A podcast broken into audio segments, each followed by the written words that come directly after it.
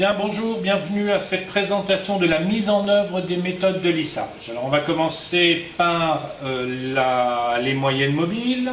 On va, dans le cadre de ces données sur les ventes, faire une prévision en utilisant une moyenne mobile de rang 3. Pourquoi de rang 3 C'est purement euh, arbitraire. Savoir que c'est la périodicité la plus utilisée. Il est rare qu'on aille au-dessus des périodicités 4 ou 5.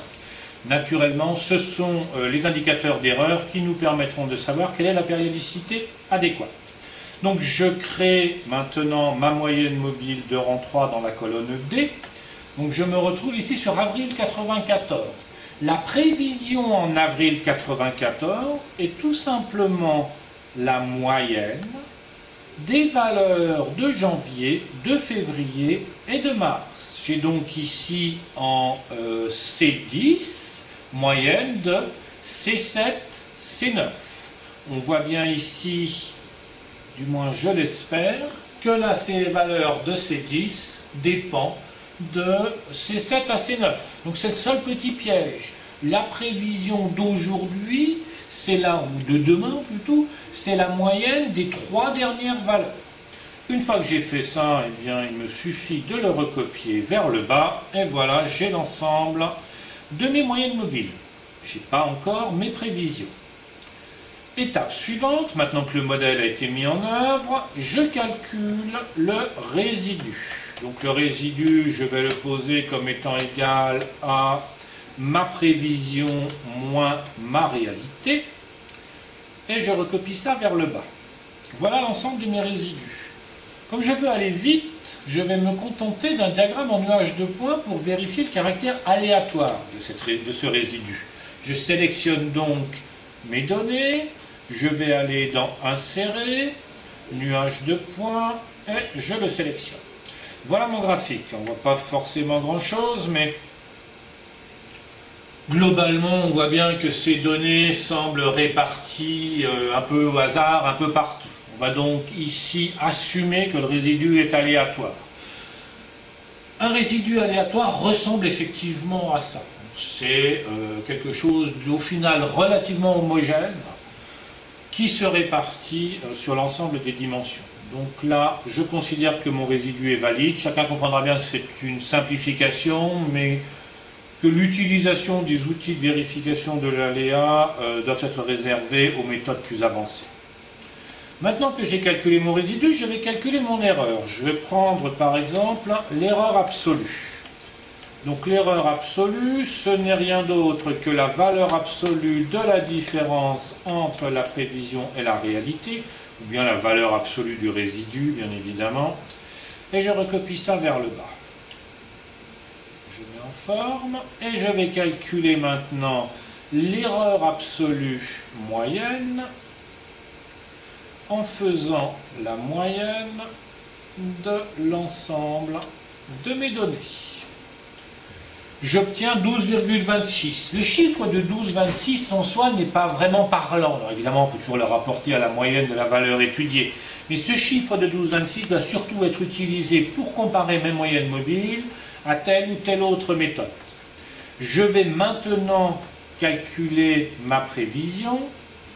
Je vais bloquer les volets pour que chacun puisse voir quelque chose. Ma prévision pour la période de juin, que je vais mettre en rouge, est simplement la continuation de mon calcul. C'est-à-dire que les 184,67 pour juin représentent la moyenne de mars, avril et mai. Voilà pour la méthode des moyennes mobiles. On va maintenant continuer en euh, testant le lissage exponentiel. Lissage exponentiel simple. Je commence par poser mon alpha que je vais initialiser à 0,5 par exemple. Je vais calculer mon lissage.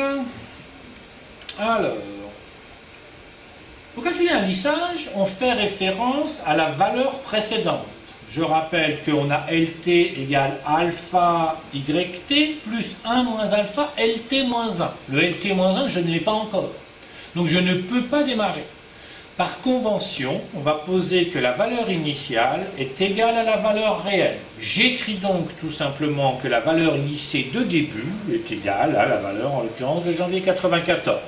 Maintenant, je peux poser ma formule de calcul. Donc ma valeur lycée est égale à alpha.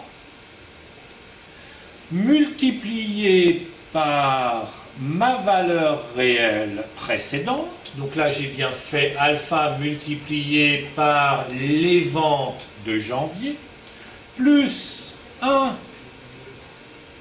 je vais y arriver, 1 moins alpha, que je bloque, multiplié par le lissage précédent. Voilà ma valeur lissée. évidemment, pour le moment, c'est la même. La valeur lissée en février est égale à alpha fois ma valeur réelle plus 1 moins alpha fois mon lissage précédent. Et je recopie tout ça vers le bas. Et ça ne pas marcher, donc il faut que je recopie comme ça. Voilà. Maintenant que j'ai recopié tout ça, je vais pouvoir calculer un indicateur d'erreur. Je vais conserver l'erreur absolue de manière à... Non, pardon, je vais d'abord calculer le résidu.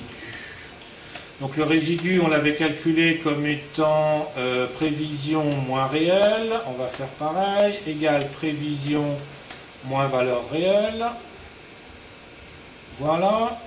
Je trace mon, euh, mon diagramme en nuage de points pour vérifier l'aléa du résidu. Vous voyez qu'on a un graphe qui est extrêmement proche de celui qu'on avait obtenu précédemment, avec une sorte de nuage plus ou moins homogène qui marque le critère euh, d'aléa, donc je la supprime. Et maintenant, je considère que c'est valide, et maintenant je calcule mon erreur absolue, que je vais prendre cette fois tout simplement comme étant la valeur absolue du résidu. Voilà. Et pour terminer, j'en calcule la moyenne pour avoir l'erreur absolue moyenne et j'obtiens égale moyenne de tout ça, ce qui me donne 11,29. En l'état, mon modèle, mon modèle de lissage est plus pertinent que le modèle de la moyenne. Reste tout de même une question, à savoir que rien ne me dit que mon alpha de 0,5 est le meilleur. Je peux éventuellement avoir un alpha plus faible ou plus élevé qui réduira mon erreur. Je vais vous montrer maintenant comment on peut calculer, comment on peut optimiser cet alpha. Petite pouce. Bien, comment optimiser alpha? On est parti d'un alpha 0,5, rien ne garantit que 0,5 soit la meilleure des valeurs. On va donc chercher la valeur optimum. Pour ce faire, on va utiliser naturellement le solver.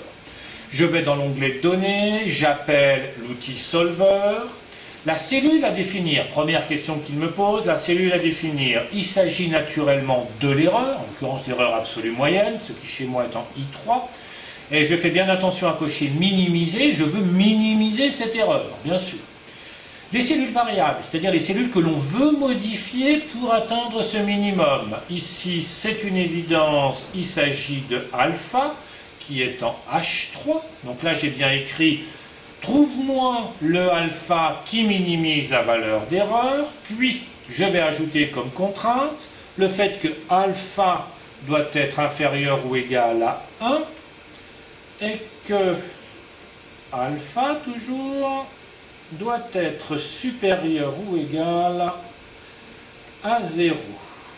Voilà, mon modèle est terminé minimise l'erreur en modifiant alpha tout en faisant en sorte, en respectant la contrainte selon laquelle alpha est entre 0 et 1. Je fais attention à sélectionner une méthode non linéaire, donc sous 2010, euh, sous 2007 on n'a pas vraiment le choix, c'est non linéaire, sous 2010 on a un certain choix, on fait attention de ne pas avoir sélectionné simplex, on va prendre la méthode du gradient, c'est la plus euh, rapide. Une fois que tout ceci est fait, je fais résoudre, et le solveur me répond, ce qui n'est pas toujours le cas, qu'il euh, a convergé vers une solution que je valide. Il me montre maintenant que si je passe alpha à 0,47, Mon erreur moyenne est de 11,28, un petit peu plus faible, en l'occurrence on n'a pas gagné grand-chose, on est parti d'emblée une valeur quasi optimum, c'est un hasard, un petit peu plus faible que euh, l'erreur que j'avais précédemment.